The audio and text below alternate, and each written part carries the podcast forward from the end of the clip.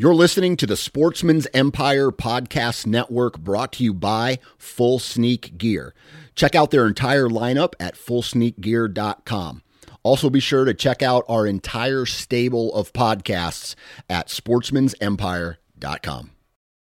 The Sportsman's Nation is a 2% for conservation certified business. This means that we donate 1% of our time and 1% of our revenue to conservation. If you want to find out how you or your business can get certified or learn more about the organization, visit fishandwildlife.org.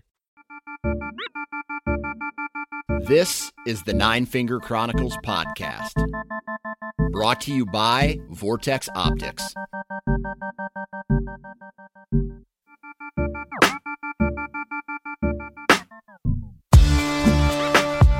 Happy Friday, everyone, and welcome back to another awesome episode. We have a uh, a bit of a hunter profile, big buck story, all kind of wrapped into one.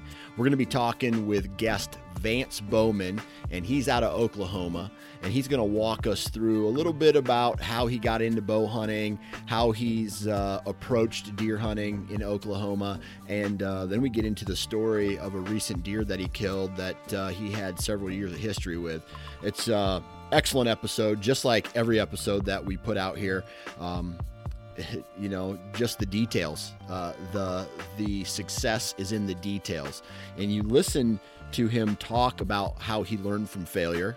Another common uh, thing that we talk about here on uh, the Nine Finger Chronicles. We talk about failure, how he turned that into success, how he put himself in the right position, and eventually the deer came through and he smoked it. So, um, just a really awesome episode that I'm sure you guys are definitely going to enjoy. Before we get into the uh, episode, though, I do want to uh, ask a favor from you guys. If you guys could go to iTunes or wherever you download your podcasts and leave a review. Uh, if you if you're so inclined to leave a five star review uh, with a, maybe a short comment of why you love this podcast, that would really help me out. I really appreciate that. Um, also, uh, if you could go to uh, Facebook and Instagram and uh, make sure you're following there. I just finished recording, epi- recorded, uh, finished filming, I guess, episode number one of the Nine Finger Kitchen. So please keep an eye out for that. We're going to be launching that probably in the next couple weeks. Uh, we still have to do the editing on it, but uh, I made venison meatloaf and uh, I mixed some drinks and uh, I paired it with alcohol and and uh, just kind of shared the story of my first, you know, the experiences that I've had with wild game over the years.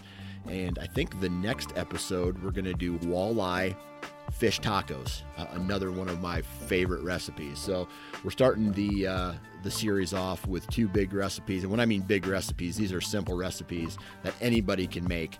Uh, you know, they're not. Uh, I always joke. I joke about.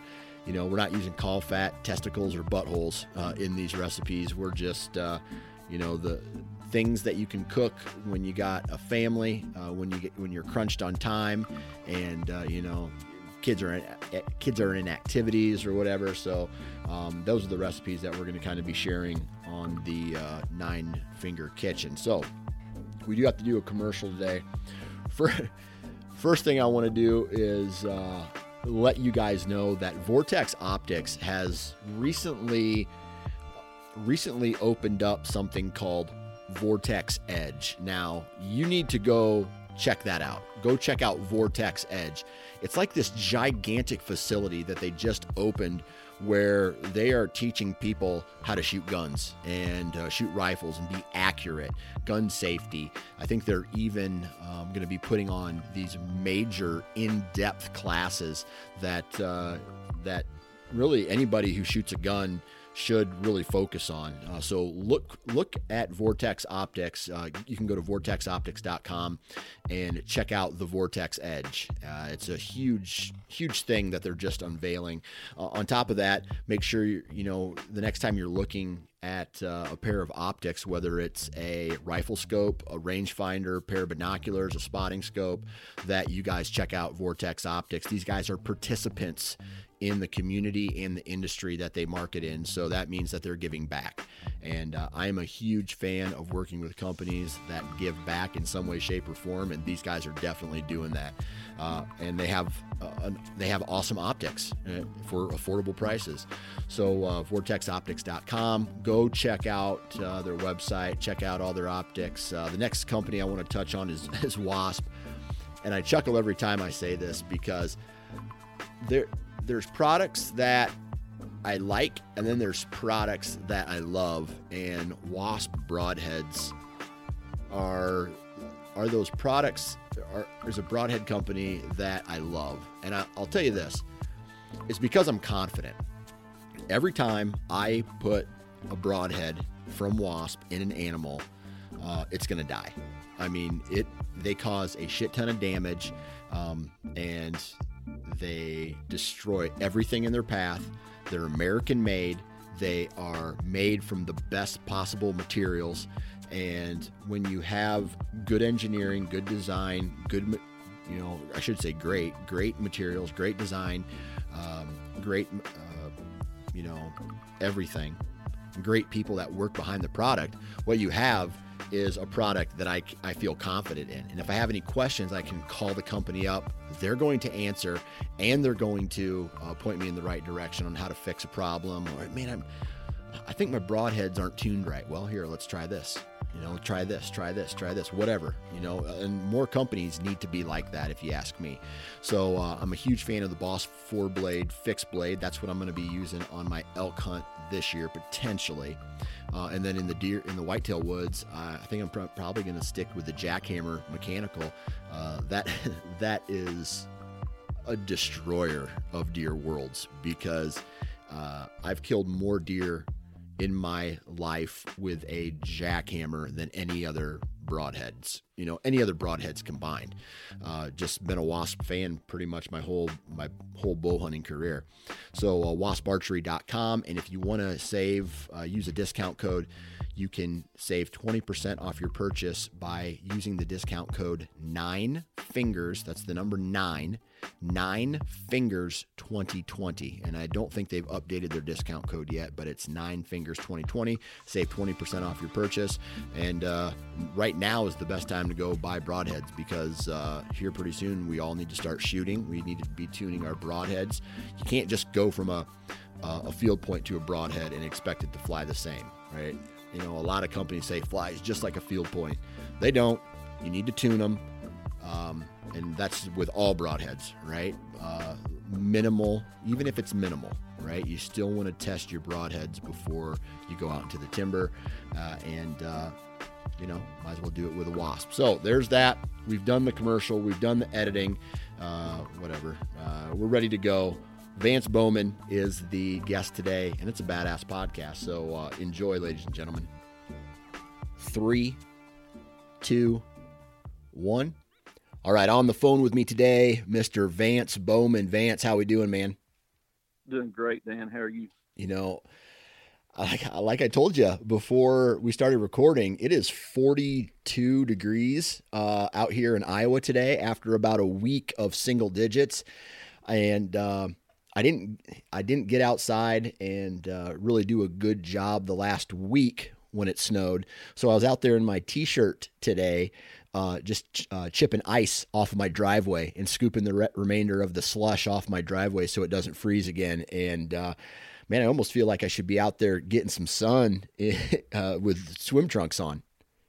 I, I can imagine uh, what spring fever hits. It's got to be crazy yeah. living up in Iowa. Yeah, yeah, and uh, this is the most snow that I can remember having in a long time. And uh, I think you mentioned that before we started recording, also that uh, this is one of the coldest winters that you've ever uh, like lived through.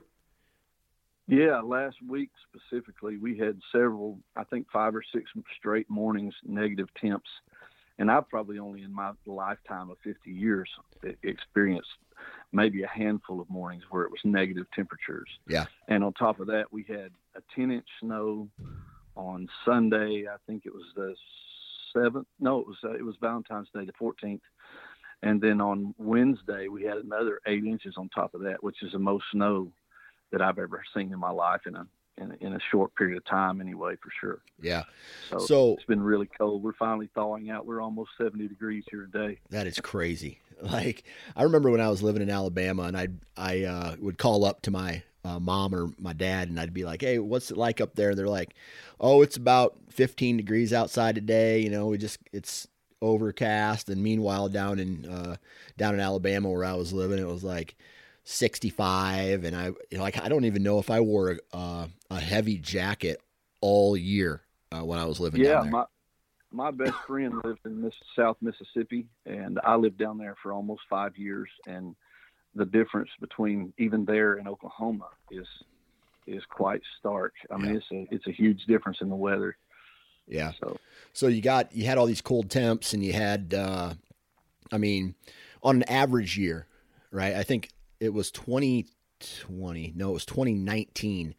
Uh, I sat through what I believe would have been the coldest rut that I've ever been a part of. Uh, that was like I had a week there where it was 10. You know, in, in the mornings it was negative. You know, like negative 12, and the high would be like four or 10 or something like that for about four or five days straight.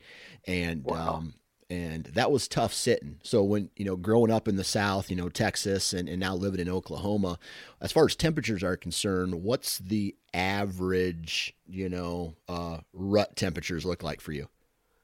oh, probably you're you're talking mid November, so you're looking at 50s for the highs Yeah. and probably 30s, 20s, upper 20s and 30s for the lows. Yeah. that time of year.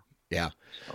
It's kind of it's kind of funny though. You know, you you're used to a temperature all year round, so your body gets used to it. And uh, I can remember going down to Miami, Florida for a, a football game several years ago. And we show up, and here we are, tank tops and and, bo- and board shorts, and and uh, we're just thinking this is awesome. And everybody that was living down there was in like start like big heavy coats and sweatpants and stocking caps and it was like 60 degrees outside and I'm like what are you guys doing? This is beautiful weather. Absolutely, absolutely. so yeah man um talk to me a little bit about uh, where you hunt in Oklahoma. Walk us through the terrain. Walk us through the environment the, the ecosystem that you call your hunting lands. Okay. Well, I I actually hunt on 160 acres that uh, a family. I'm a pastor here in Central Oklahoma. I've been a pastor for 22 years. Um, but some people in my church own this land, or they live on it. They own part of it and live on 160. It is actually land that that uh, the the landowner's grandpa or great grandpa got in the land run okay in the late 1800s, and so uh, it's been in their family for years and years and years. Their kids don't hunt. They've let me hunt this place for about I think the last 18 years. I've been hunting there, um, and so I'm just really blessed. First of all, by them, they don't charge me a thing to hunt. Um, they pretty much let me have the run of the place, and uh, it's been pretty good. There's there's been some hiccups the last few years, and I can tell you a little bit more about that uh, as we go along. But it is uh, it's central Oklahoma. It's uh, about an hour southeast of Oklahoma City, uh, where I hunt. Um, it's uh, pretty close to the river, the South Canadian River, where I'm, I'm about a quarter mile north of the river.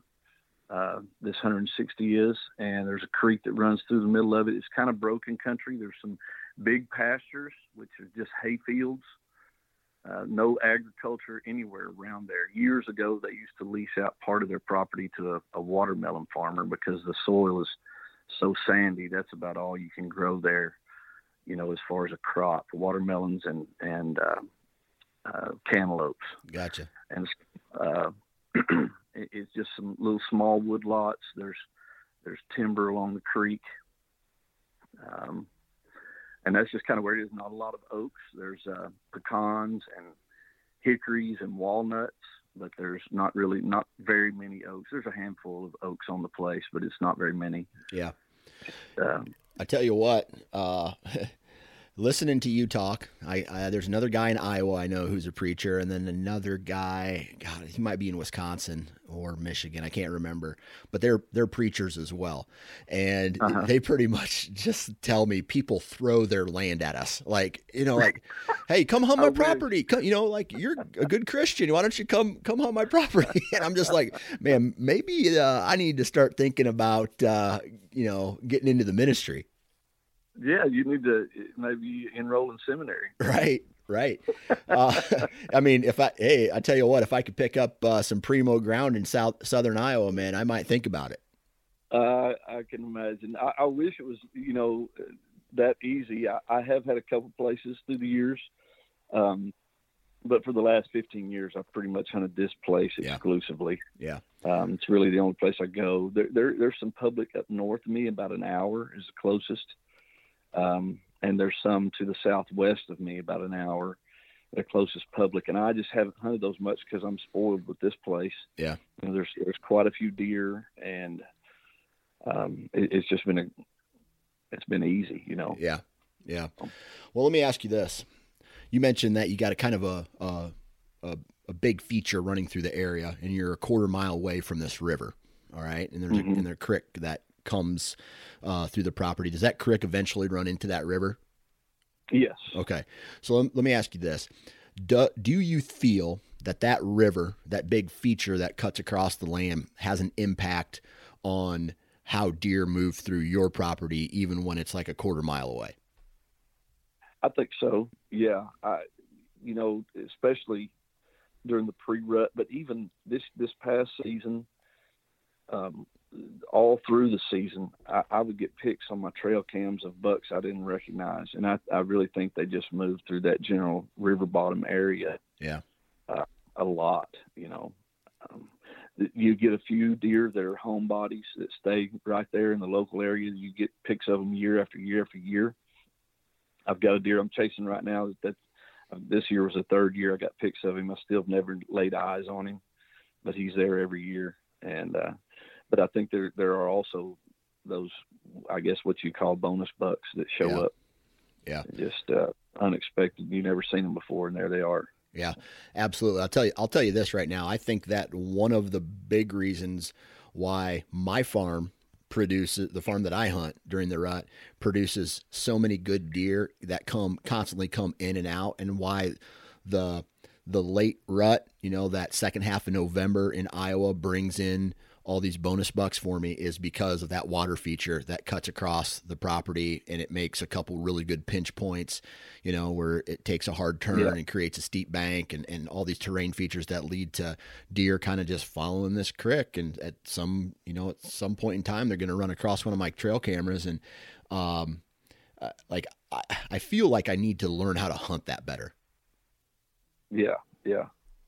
So, yeah. So, Me too. I mean, of course, I've been on this place for a long time, so I, I pretty much know how the deer are going to move, you know, and they, have been really consistent for a long, long time. Yeah. Let me um, let me ask you this: on 160 acres, now some guys from out east will look at that and go, "Man, that's a huge chunk." Right? That's a big. I wish I had 160 acres to hunt. Like right. me, um, pretty, pretty indifferent. I'd call that about an average, you know, maybe a little bit over average. You know, one of my other mm-hmm. farms mm-hmm. I hunt 101 acres. Um, but you've been hunting it a long time, and I find myself sometimes getting into these ruts where I've hunted a property so long, I get complacent with historical information like the deer were here last year and the year before and, and well now they're in a different spot or, or something. Have you ever yeah. have you ever gotten complacent on that farm and maybe made the mistake of um, sitting in uh, an area too many years in a row? Oh yeah. Yeah there's no doubt. Um, a lot of the place that I hunt is, is there's there's some big pastures and then there's little small chunks of woods and like I said, it's really wooded along the creek line, and um, it's very easy to get into a rut of just, man, I've got a fixed stand in this spot. The deer always come through there, and uh, you just go time after time after time. Something that really flipped a switch for me was uh, just really, and this is going to sound kind of ignorant maybe, but uh, really paying attention to the wind Now that seems I know juvenile for a, a, a white-tailed hunter. You should always pay attention to the wind. And while I had always paid attention to it, I mean, I've got a couple places now that I won't even go over there to check a camera if the wind isn't right because I know the deer are bedded not too far away, and if the wind isn't right, I'm gonna I may not see them in there for two weeks if I go in there. And so um, that kind of that kind of has switched for me probably in the last ten years, and it's really made a difference in my hunting. Yeah. Well, I'll tell you what, man. One of the biggest uh, awakenings that I had as a as a bow hunter, I used to just be like, okay, uh, you know, learning how to hunt the wind, but not just the wind, what it's doing 20 feet away from your stand, right? A lot of guys, and, and don't, mm-hmm. don't say you're ignorant because there's a lot of people out there that still do not understand this, right? I think what happens is we, we assume that the wind is going to just carry over everything at a straight west angle for everything, right? Well, they right, don't they right. don't know about thermals and they don't know about how terrain or vegetation or, you know, how these things change from, you know, leaves on the tree versus no leaves on the tree. And I think as a right. hunter or what makes someone really good at reading that is just observing that, right? Just watching deer reaction, watching how your access routes and all the all these crazy things. And I think for me, once I learned how to make those adjustments and and I guess witness that and understand that, that's when I became what I I think is better. I went from an average bow hunter to you know I just I'm caring I'm comparing me against me, an average bow hunter to uh, a better than average bow hunter. Right, right, absolutely. So, um, so what did the learning curve on this farm look like for you? Well, it was pretty steep. Um, when I first started hunting there years ago, of course, I was about 30 at that time, and I had quite a few deer under my belt with a rifle, but I had never killed a deer with my bow. And um, I actually didn't get a bow until I was probably in my late 20s.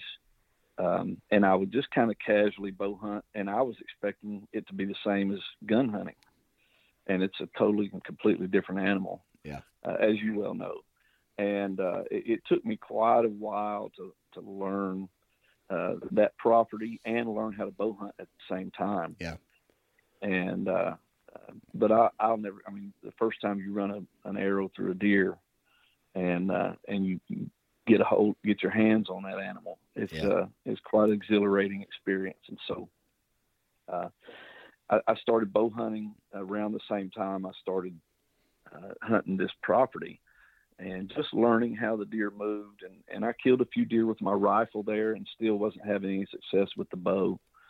And it wasn't really until I made up my mind, look, I'm not going to even hunt with a rifle anymore. I'm just going to hunt with a bow until I learn how to kill a deer with a bow, you know. Right. And then it was a spike, and I've got a handful of year and a half olds that I killed with my bow, and and quite a few does that I killed with my bow. And then I finally, probably about ten years ago, I decided, look, I'm I want to kill something that's bigger than a year and a half old with my bow, you know.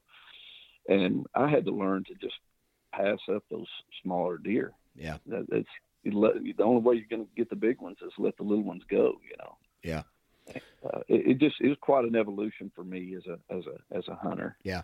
Did you ever go through any periods of like just pure frustration? Like, why am I not getting this right? What am I doing wrong? And like like coming to dead ends on strategy and anything like that. Absolutely, absolutely. How'd you get just, through that? Just total frustration. Just really starting to study what I was doing as a hunter I mean, I knew the deer were there, uh, and just paying more attention on, as to getting on getting on the right trails, only hunting with the right wind, um, and that sort of thing really started to to make a difference. You know, like I said, I, I grew up a gun hunter. That's all we were in north central Texas, and uh, the the bow and arrow was quite a different challenge. Yeah. yeah. So I know in Oklahoma you can use feeders and, and I think you can bait, right? In Oklahoma? Yes. Okay. You can. Did you or do you still take advantage of that strategy? I do. I don't bait. Okay. Um, but but the landowners now.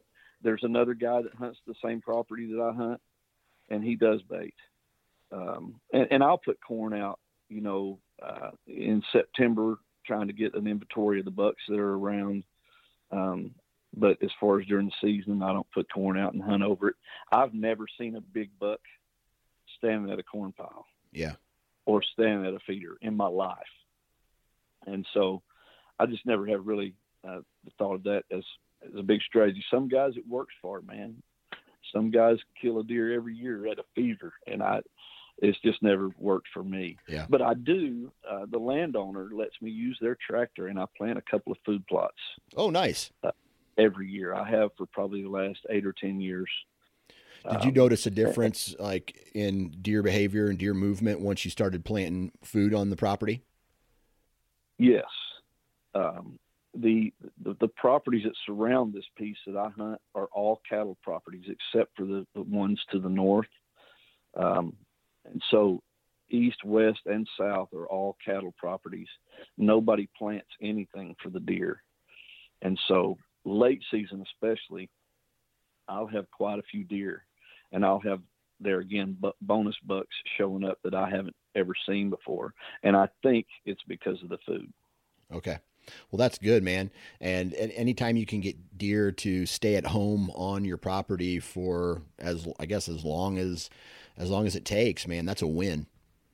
Yeah, yeah, absolutely. All right. So, uh, let's talk about this uh, specific deer uh, that you and I think you, you mentioned you shot him in 2018, right? Right. Right. And how many years of history did you have with this buck? That was my fourth year. First pics I got of him were 2015. 2015. Okay, 2015, 2016, 2017, and you killed him in 2018. All right, so let's let's just start at the beginning of this uh, story with this deer. Um, in 2015, how old was this buck, um, and did he even interest you at all?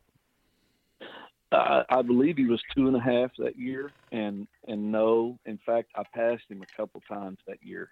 Okay, Um, he came by me a couple different times, and he just at that point he was wasn't what I was looking for. I had I'd shot a really good deer in 2014, and it was one of those deals. I don't know if my broadhead opened too soon. I don't know if I just hit him in the leg bone, or, but I only got about two inches of penetration, and he went off with the arrow flopping, and then I found the arrow and got pictures of the deer. Really giant eight point, probably in the hundred to me 140 to 150 range.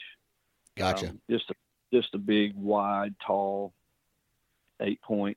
Got pictures of him later. Never um, never saw him. I was really um, then I killed a pretty good eight point in 2015. Um, and in 2017, I shot the same deer that I shot in 2014 and never found him. The landowner's dog drug up ahead and they didn't even tell me about it for months and he chewed the rack all to pieces and Ugh, I, believe, I believe it was that deer. Okay, um, he had an injury on the opposite side of where I'd hit him um, and he had a little drop tine that, and his, his rack grew differently after that but the right side was exactly the same. So it's, well, that's a long story but we, to talk about the deer I killed in 2018 I had to kind of tell you that. So I was still hunting that deer, the, one I'd shot in 2014, and another deer uh, in 2015 when I first got pics of this this deer. And so, gotcha. uh, So he he didn't make he really didn't make the radar per se. You knew you knew of him. Um, explain his rack in 2015, just so we have this uh, this visual of this two year old.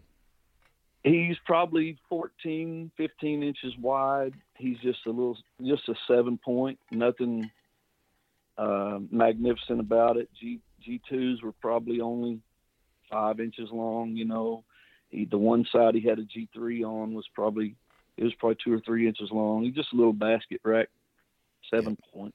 Yep. So then you know you, you went through the season. You passed him several times.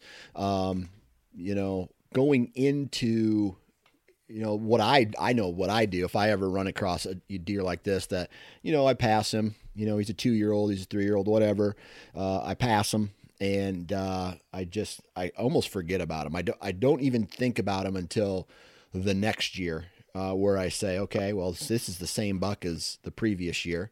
Um, I'm gonna you know I'm gonna try to you know now I'm gonna start thinking about him a little bit. Now I'm gonna start seeing where he's going from. I'm going to watch my trail cameras. I'm going to, you know, use all the sightings to help me identify this buck's movement. And even though he might not hit the radar again that next year, at least I'm, I'm learning about him. I'm learning about his activities and his range and his um, routine and, and whatnot.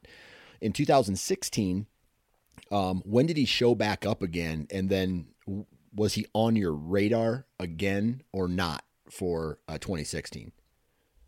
Well, he showed up um, during the season, actually, probably in the pre rut, sometime in October, um, is when I started getting a few pics of him. And uh, he was a little bit bigger than he was at two and a half. I think he was three and a half in 2016. Um, G3 was a little longer, but he was still, I, he wasn't something I was, I was going to shoot at that point. Um, but it was pretty cool that I, I did. I mean, his rack was recognizable and I could tell that it was the same deer that I had pictures of the year before. So yeah, um, I pretty much had my mind made up. I was still hunting a couple of different other deer, and I was I was going to let him go if he came by me, and he actually did come by me one time in 2016, and I let him go then. Right. You know, sometimes a deer can grow out of a you know a, a seven point right sometimes they'll make a nine or sometimes they'll make an eight right. or, or, whatever or even they'll bump up to a 10 some you know whatever uh, mm-hmm. it, but it's cool, and I'm looking at the pictures here. That is undoubtedly the same deer every single year. You know, there's some deer right. where it would be hard to tell, but this is just the same deer with a little bit bigger of a rack every single year. And every um, year. Yep, every year. And so in 2016, he uh, he didn't make your radar either. He he wasn't a shooter. Right. Okay. Right. So at this point, did you start thinking about him at all, or, or is he just kind of oh hey, there's that goofy seven that's running around? You know, when he when he came by me in 2016, I can remember specifically thinking, man, if that deer gets another year or two on him, he's going to be a you know a, a buck I'm gonna, I'm going to want to shoot. Right, right. And, uh, and but I wasn't not in 2016. I wasn't interested in him. Okay. Did you did he did he have a home range? I mean, he didn't show up until you know that pre-rut time frame for you in 2016. Did he have? Did you think he was a, a local deer, or did he come in from a, a, different core area? You know, at that point, I I didn't know, and honestly, I still don't know um, what what the situation there was with the home range because I had gotten pictures in 2015, and he was on the place. I got pictures in October uh, in pre-rut 2016. Um, but I still didn't. I didn't know. You know, I mean, that was the only time I was getting. I wouldn't get any any preseason pics of him at that time. Um, nothing in August and September. Um, he was a deer that was showing up in October and November. Right. At that point. Okay. Um, so, how many encounters did you have with him in 2016? And he, just one. Just the one. And you passed him one. just one time. Mm-hmm. Okay. Yeah. All right. Uh, did he show up on camera anytime after that, or when was the next time that you kind of thought about him or saw him, or did you find any sheds or anything like that from him? Um, twenty. I didn't find any sheds. I, have never been a huge shed hunter. Right. Um, we have we have a lot of feral hogs. We got lots of squirrels, and our deer tend to not drop until a lot of times mid March. I've got pictures in mid March of bucks sparring in front of a camera. Yeah. Uh, and I don't know if there's some rut still going on at that point. I know this past season, uh, opening day, October 1, I saw 19 does and fawns. I had at one time I had 19 deer in one of my food plots wow. at the same time. Yeah. And there were some fawns that were little bitty. Yeah. And I, I, I mean, I've been hunting long enough. I know what a, you know, what a fawn looks like when they're a few months old, born in May or June when the deer season gets there. But these deer, these these fawns look like they had been born maybe in August. Yeah. You know, they they were little bitty guys, and I don't know if we've just have too many does. I try to take a few off every year, you know. Yeah. But I don't know what's going on on the properties around me. So that, that that's a pretty interesting uh, observation because this year was the very first year I had ever. So, you know, in this this uh, May June timeframe when the little ones start showing up on trail cameras with their mamas, and mm-hmm. uh, you know there there's these little cute little animals, and then you watch them kind of grow up as the same doe comes to the the mineral station. Every you know for me it's the mineral station, and uh, you can kind of watch them grow up, and then this year, just like what you said, I think it was August when the spots are just starting to get off of these fawns, and mm. now, now, you're starting to get into um, you know this these, these yearling deer. There was a one one doe, and she looked kind of small compared to the rest of the does that had a um, a fawn with her that was it looked like she was three months behind every other mm-hmm. fawn that was there. So that that had me thinking about, you know, when did this doe get bred if this her fawn is this little? And I'm thinking like January or something like mm-hmm. that, right? That's that's I guess that's 3 months past the that, but in the past I I have one time, maybe two times in my entire hunting season or uh, career, I guess you could say, observed what they call like the second rut or the third rut or something like that, whatever. It was one of the last, I had a real good cold front. I, I found some standing corn on a property. I got access to hunt it and I went into the timber just a little bit and I witnessed some chasing, some rutting, uh, some rutting activity, some breeding, uh, and uh, a doe got bred in front of me, uh, probably about 50 yards by this, uh, you know, two probably two or three year old buck, real young, and uh, mm-hmm. uh, so I'm just thinking, well, if they're doing it two months after the normal rut, then you know, obviously there's going to be some babies popping up then. So it, you know, it's just uh, maybe that maybe that doe wasn't ready the first time because she was a uh, I don't know a, a year old doe. I don't know, but it's it's interesting to see those observations in the woods anyway. Yeah, it's it's pretty cool. Yeah. So all right. So in 20, uh, in 2016, you kind of, he wasn't on your radar. Uh, what about 2017? In 2017, going into the season, I thought that if if I saw him, you know, by the end, he, I, I thought he would be four and a half, and I was looking forward to seeing him, and uh, and and thinking in my mind that if he grew a little more, that it might be a deer I'd be interested in. But I never saw him in 2017. Not one time and I don't think I got any pics of him. Okay. In 2017, and I don't, I don't, I don't know where he was. So you, know? you sent nope. me a picture of a velvet seven pointer that looks like mm-hmm. he's bigger than the. Is that from 2017 or no? No, no that's that's 20. That's the fall. That's 2018. Okay, I got you. All right. So yeah. 2015, he's a dink. You know, just not interested. 2016, he's bigger, but still nothing that you want to shoot. So you're telling right. me 2017 he doesn't even show up at all. Right. No trail camera pictures of him, no encounters, any neighbors talk about him at all. No. No. No. So no data on him. Nope. None at all. Man. So what when was the next time that you got any pics of this buck then? So uh, August 2018. Um, I got a mineral station, and uh, he and a, a, ten point started showing up really regularly. Right. Uh, in throughout the month of August, and then September comes, they shed the velvet, and he's gone again. I don't I don't know where he I don't know where he went. I was thinking he was more of a homeboy at that point because I was getting summertime pics of him. Um, but there have been years where I get summertime pics of a, a buck two or three years in a row, but he's gone during the fall. He goes somewhere else for his rut, I guess, you know. Yeah.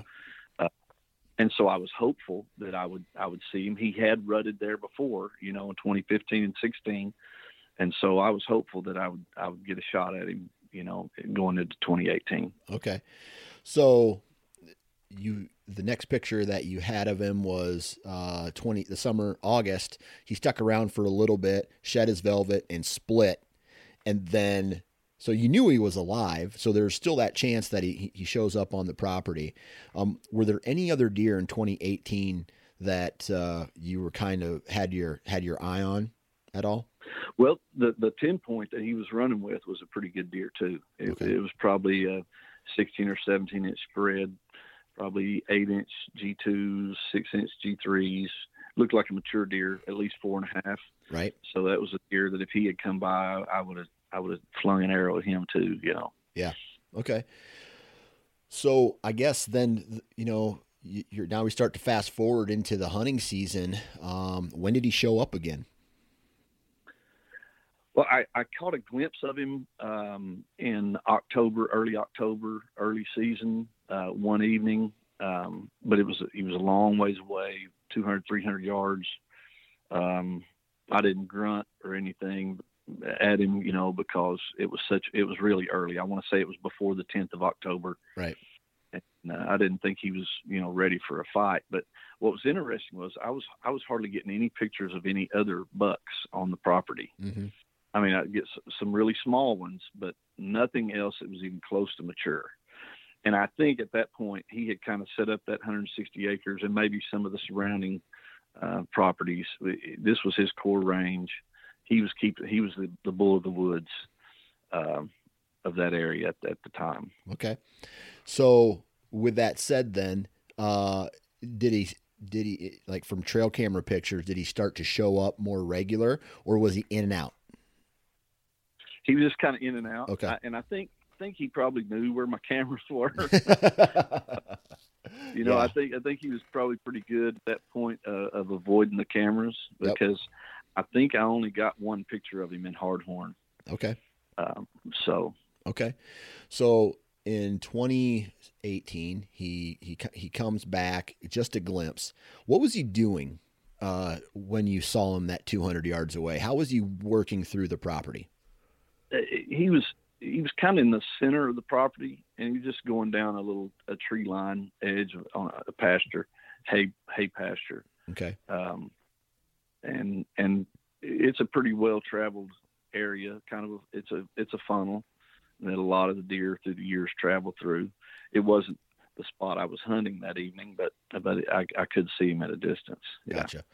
Um, did that give you any like inkling to to move a tree stand over there, or like focus on that area, or did you kind of feel it was just uh, uh like a one time passage for him? Well, if if it was 2020, I probably would have moved and put a stand up over there. Um, I, it's hard to teach an old dog new tricks, but I'm I'm really trying to uh, get more mobile with my hunting. I've been, uh, like we talked about earlier, it's been very easy to get into the rut of plant your food plots, put your stands up Yep. only go in when the wind's right and you kind of get spoiled. But I do think I'm missing out on some deer that if I get a little more mobile, I'll have have some some shots at. So, but in 2018, no, I, I didn't move a stand or anything. I just kept going to my my spots, but only only, and I want to emphasize this, only when the wind was right. Yeah.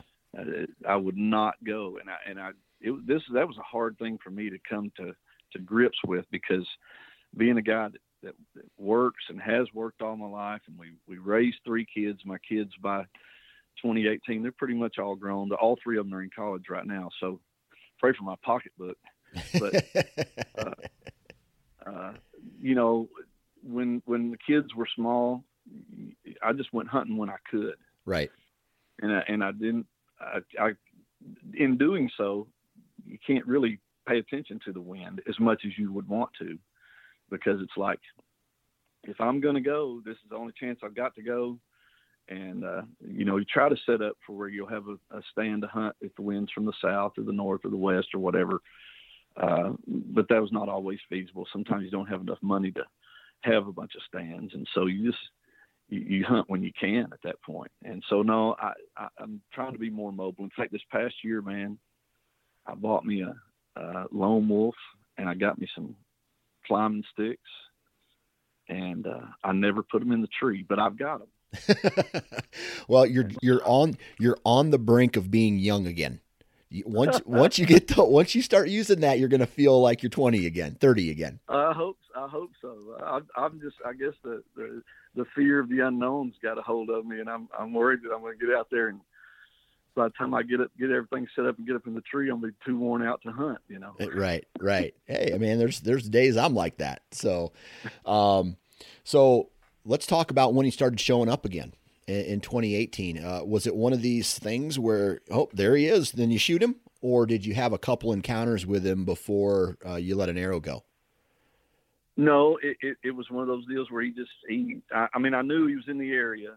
Um, I didn't not I don't ever see any other bow hunters down in the area except for the other guy that hunts on the property with me. And so uh, I didn't think he had been killed yet uh, through through October. Um, we do have a muzzleloader season that's usually the last week of October. Um, but I bow hunted through the muzzleloader season, didn't hear any shots in the area. Um, and, and so on November the 8th of 2018, I was in what I consider to be my, my best spot, favorite spot. It's where I've seen a lot of big deer through the years. Right. And um, there were some does that were working their way toward me. Uh, they were about 100 yards out. And he came from the creek uh, eastward and he comes over there and he starts harassing those does. And I'm thinking, man, see, I hope he'll come because I could see him. I'm, I'm looking through kind of through a pecan tree, uh, but I, I'm catching glimpses of him. I recognize the rack, and I'm thinking, man, I, I sure hope he comes this way. You know, you never know what they're going to do when they're nudging does around. And uh, evidently, he kind of tired of, of messing around with those does. I guess none of them were ready. Yeah. So uh, after about 15 minutes of that, I mean, he harassed them over in that area, about 100 yards from me. I'm watching for about 15 minutes. He finally starts. He just left them and starts headed my way. And when he did, it was like he was headed toward where he knew the next group of does was. Yeah. Because he's he's coming my way, and he's not even. He's almost at a trot. And he he comes into the just the barely into the edge of my food plot. He never puts his nose down, never stops and uh, he goes behind a cedar tree. I draw my bow. He's and he comes out behind it, and and I gave him the mac, you know, yeah. and and he didn't he didn't even slow down. I mac again, and he still didn't slow down. And the third time, I almost yelled. I mean, I got really loud, and he threw the brakes on, and uh, and I shot him right behind the shoulder.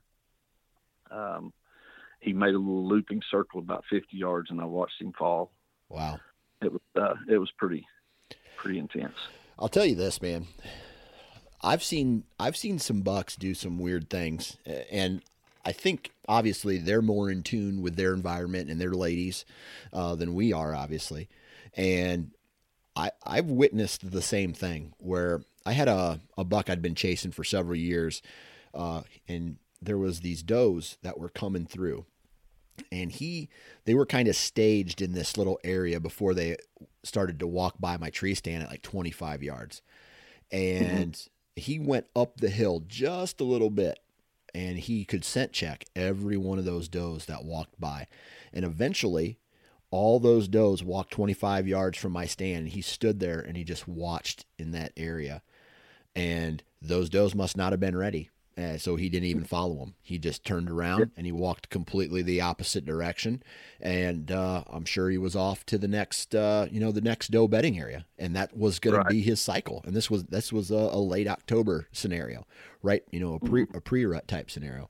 And uh, it's just amazing that that that they have the willingness, and it you know a three year old or a two year old probably would have just been up their butt chasing them, right? Just, you know, kept going at them, and even though they're not ready. Right. But this guy, he was, you know, eight or eight years old at the time, I think. And uh, he he knew exactly what was going on. And, you know, he's like, well, I'm not going to stick around and, and do this foreplay yeah, thing when I don't have time. to. That's right. That's right. Waste my time on these girls. They're not ready to play. That's know? right. So you shot this buck you had all this history, you know, you, you have some history with him. What's it like for you when you shoot a deer that you have history with? Well, really, he was the first one yeah. that, that I that I killed with, with a bow that I had you know, even more than one year of history with. And so it was just super fulfilling as a hunter. Yeah. You know, this is a deer I've I passed him three times, twice when he was two and a half, once when he was three and a half. Didn't see him at all when he was four and a half. I had his teeth aged. He was five and a half, or that's what it looks like anyway, as far as the the, the teeth teething thing. And so um, it, it was just super fulfilling to to kill a mature deer with my bow. And I had killed a couple mature deer before that with my bow, but this was the first time. I mean, I've you know I've seen this deer. I've got pictures of him for a few years now, and and to to put your hands on his rack, you know, and his his body was at that time by far the biggest body deer I'd ever killed. He's got a big old brute of a neck on him.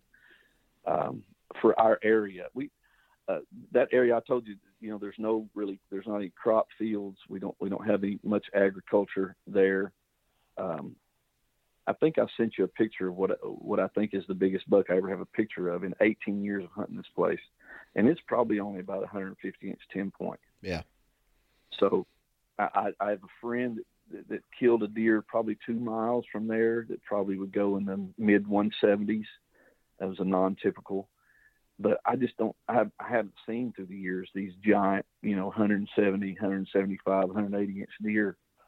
Uh, we just don't see them. I don't get pictures of them. There may be one or two around, but I don't see them. You know, and so, but to kill a mature deer with my bow that I had history with was just, it just made my made my year. You know, as far as from a bow hunting perspective. Yeah, and I tell you what, man, I've man, I I've chased them I, for sure. I've chased them, but I haven't ever gotten into the. Uh, you know, I've never. I don't think I've ever killed. Oh, I take that back. No, I didn't. I've never. I've I've killed a deer that I found the sheds to. I um that I never passed but I've never killed a deer that I've had this huge amount of history with. Now I've shot one and he lived and then the neighbor shot him the next year but I've never I've never really got into the one buck only mentality or the you know or I've never had the deer that I wanted to kill walk by me um, at at that time. It's something that I, I would love to do at some point, but right. I guess I'm you know I have I always kind of go with the top tier. Like here's the top five deer. If if it's below that, I'm not going to shoot them. If it's uh, one of these these hit listers, then or a bonus buck like we've talked about, then I'll throw an arrow at them. But I'm not gonna I'm not gonna shoot anything smaller, and I'm not gonna hold out for one buck when I know that there's other you know like 150 inch deer running around. Right. So right. or right in front of me. What's, what's cool about that deer? Inter, what's interesting to me about that deer after I shot him, within a week I had pics of three other really nice bucks. Yeah. Um, that I never saw, but I don't know if it was because he was keeping everything, all the other bucks run out of there, you know. Uh, but it just just so happened the week after he's killed, I get I'll start getting all these pictures of all these other big deer. Now it was during the rut, I understand that, but I don't get tons of big deer pics even during the rut, you know. Yeah. Uh, I, I, do get a few, but it was the same camera. I don't know if there was a hot doe in the area, but I got a really big 10 point, a really big eight point, uh, and then a smaller eight point that's three and a half. It was three and a half in 2018. I've got pics of him now for three years, and I haven't. I've never laid eyes on him. Yeah. Um, nocturnal deer. Um, I think his home range is he just barely touches the north end of our property and uh, I just never never seen him, but he's he's a giant eight point. He's really nice. Yeah, man, I tell you, there's something about I don't know. I, I, I get geeked out when I hear stories uh, like yours, man. I uh, just I, you can tell I can tell you're passionate about it. I can tell you love to do it. Um, and then when I hear stories uh, like this, where it all comes together for people who are passionate and and uh, dude, I just that that gets me just as excited as if I, you know, if it was, you know, if it happened to me. So uh, yeah, you know, yeah. And I mean, I was, bro, I was so I was so charged up and jazzed up when I shot that deer. I mean, I immediately started calling and texting everybody. I mean, he was laying out there 70 yards from my stand, and and I'm texting and calling everybody I can think of. And uh, you know, he's just for most guys, especially these guys that are killing these giant deer every year. Uh, he's just a seven point. He probably he's I hadn't had him officially scored, but I had some people look at him. They said probably in the 120s is all he is. He's 18 and a half inside. He's got some pretty decent mass on him. G2s are only about seven or eight inches long. The one G3 is about three or four inches long, and that's I mean that's all he is. That's all he ever was was a seven point. Yeah. But uh, it, you know, having the history and, ch- and chasing him and passing him, and then finally putting an arrow through him was it was probably so far the most fulfilling thing I've done in the deer woods. Man, that's awesome. Well, congratulations, Vance, man. Really appreciate you taking time to come on and share this story with us and BS with us for a little bit. Um, and I tell you what, good luck in this upcoming season, man. Same to you, Dan. Man, it's great talking to you. And there you have it. We're done. Another episode in the books. Hopefully, you guys have enjoyed your Friday, or whether your Friday's just kicking off or you're winding your Friday down. Hopefully, you have a good weekend. My goal is to get out and do some shed hunting. Uh, I thought about going to the Iowa Deer Classic, but I'll be completely honest with you. The weather's looking beautiful, so I think I'm going to skip it and uh, hit up the woods with the family and try to find some antlers, man. Uh, I bow or bow hunting is awesome and I love it on the top of my list. But a very close second is shed hunting. I don't know why, but it's one of my favorite things to do. So I'm going to get out and try to enjoy Mother Nature this weekend with the family. Please subscribe to the Sportsman's Nation YouTube channel. Uh, follow me on Instagram and Facebook, Nine Finger Chronicles, both places. Be good, spread good vibes, spread love, love your neighbor, help your neighbor. All those things, man. It's important to do that because uh, not only if you're feeling shitty and you make someone else happy, that's going to make you happy as well. So uh, be good, be kind, give back, and we'll talk to you next week.